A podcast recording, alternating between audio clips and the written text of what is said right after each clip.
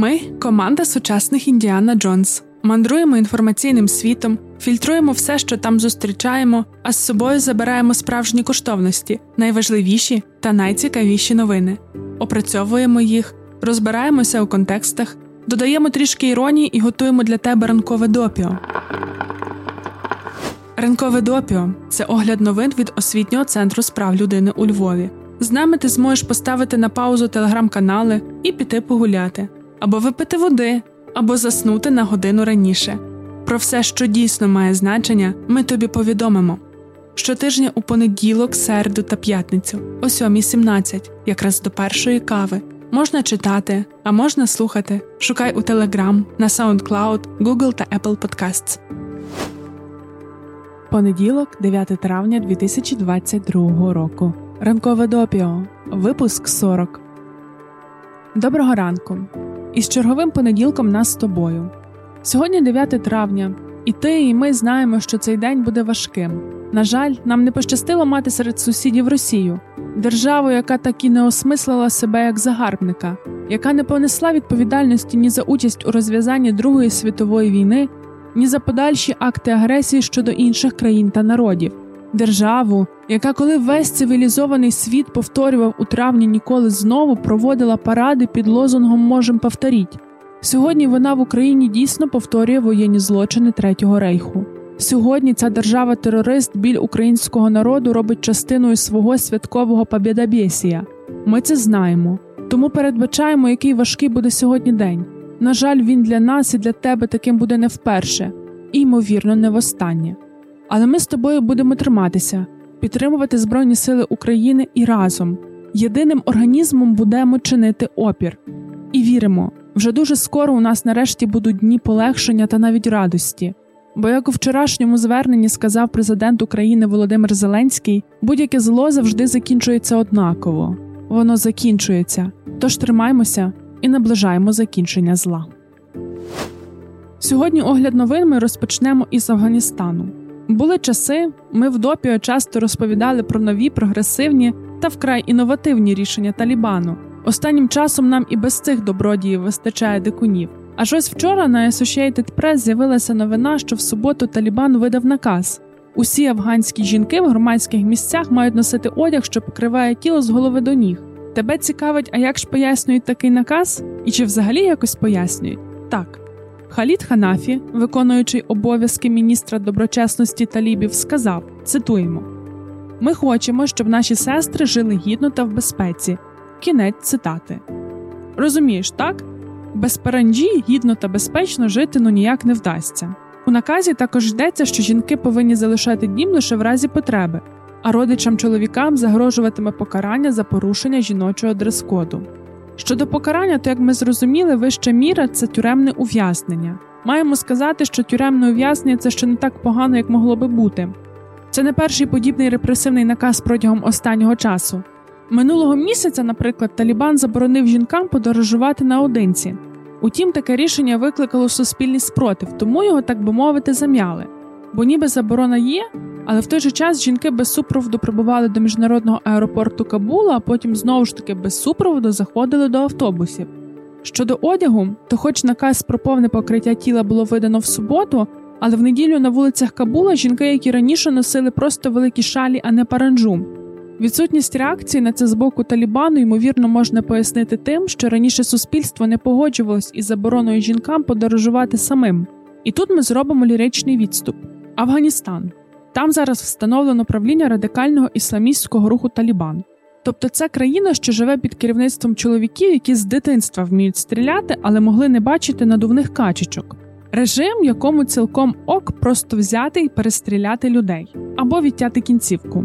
Режим, який, як тільки закріпився, почав відразу накладати заборони на жінок. Там, вочевидь, дуже страшно. Там, вочевидь, буває небезпечно просто ходити вулицями. А що вже говорити про акти незгоди? І тим не менше, суспільство має межу, до якої готове терпіти, а далі ні.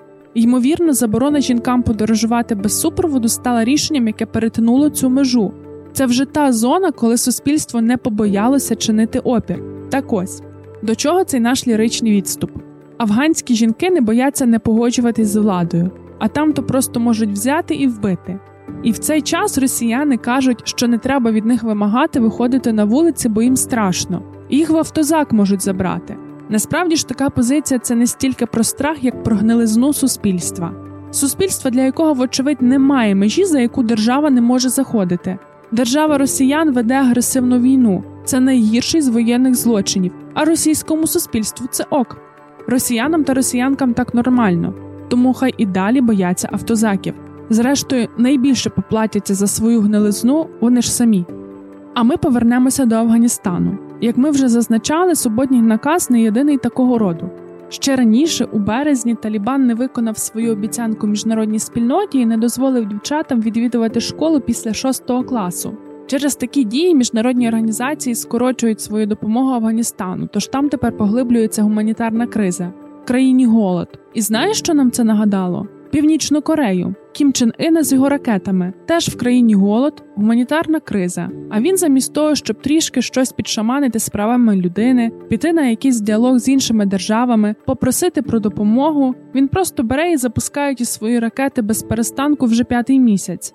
Ось і таліби. В них просто ракет немає, тому вони запускають своє законодавство все далі від міжнародного стандарту. А ми рухаємось до Тайваню. На The New York Times вийшла стаття про те, як Сполучені Штати Америки тиснуть на Тайвань, щоб він купував зброю, яка більше підходить для перемоги над Китаєм. І на це дуже значною мірою впливає війна в Україні. Напад Росії на Україну переконав Вашингтон та Тайбей, що китайське вторгнення на Тайвань у найближчі роки тепер є потенційною небезпекою. Відповідь України на російську агресію демонструє менша армія з правильною зброєю та стратегією асиметричної війни, яка зосереджується на мобільності та точних атаках, може відбити більшого ворога. Адміністрація Байдена тихенько впливає на уряд Тайваню, щоб той замовив зброю американського виробництва, яка може допомогти невеликими силами відбити морське вторгнення Китаю, а не зброю, призначену для звичайних бойових дій. Про це на умовах анонімності говорять нинішні та колишні чиновники США та Тайваню. Президентка Тайваню Цай Інвень також орієнтує армію на підготовку до асиметричної війни. Водночас є окремі чиновники у міністерстві оборони, які протидіють такому підходу. Яким же чином США впливають на підготовку Тайваню до війни? Американські офіційні особи зараз перевіряють можливості тайванських військових, щоб визначити, чи зможуть вони відбити вторгнення, як це роблять українські збройні сили. Ще на початку березня адміністрація Байдена відправила двопартійну делегацію з п'яти колишніх високопоставлених чиновників національної безпеки на Тайвань. Вони мають поговорити з пані Цай та іншими посадовими особами щодо оборонної стратегії країни та закупівлі зброї. Із закупівлею зброї взагалі дуже цікаво. Як ми добре бачимо на прикладі війни в Україні, закупівля зброї це не сукенку в зарі купити. Не можна просто обрати, що хочеться чи що потрібно, замовити і оплатити. Закупівля зброї регулюється багатьма дозволами, тож офіційні особи США попередили своїх тайванських колег. Держдепартамент відхилятиме запити на закупівлі зброї, яка, на їхню думку, не підходить для того, аби протидіяти Китаю. Американські компанії-виробники зброї також були попереджені. Варто утриматися від запитів до американських профільних агентств, щоб ті схвалили тайванські замовлення на певну зброю.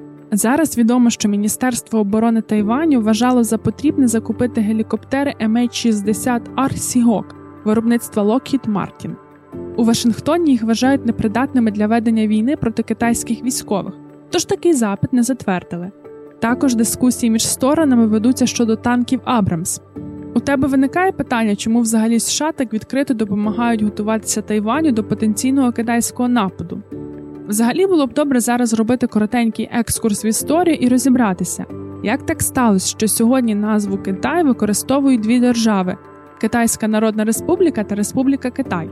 Але якщо ми це зробимо, то ранкове допіо ти будеш слухати півдня. Ми цінуємо твій час та увагу, тому такі інформаційні розвідки зробимо якось іншим разом. А зараз лише зазначимо. У 1979 році Сполучені Штати Америки прийняли закон про відносини з Тайванем. Він зобов'язує уряд США надавати Тайваню обладнання оборонного характеру. Закон прямо не визначає, яку зброю та в яких кількостях буде надано. Це визначається президентом та конгресом. Також у законі не йдеться про те, чи будуть військові США захищати Тайвань, якщо Китай нападе.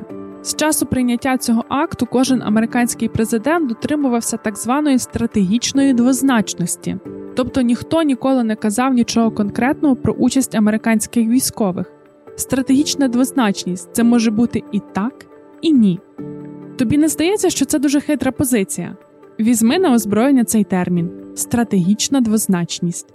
От не можеш знайти причини, щоб не йти дощового понеділкового ранку на роботу, то просто кажи керівництву, що ти у стані стратегічної двозначності, так і день перебудеш вдома.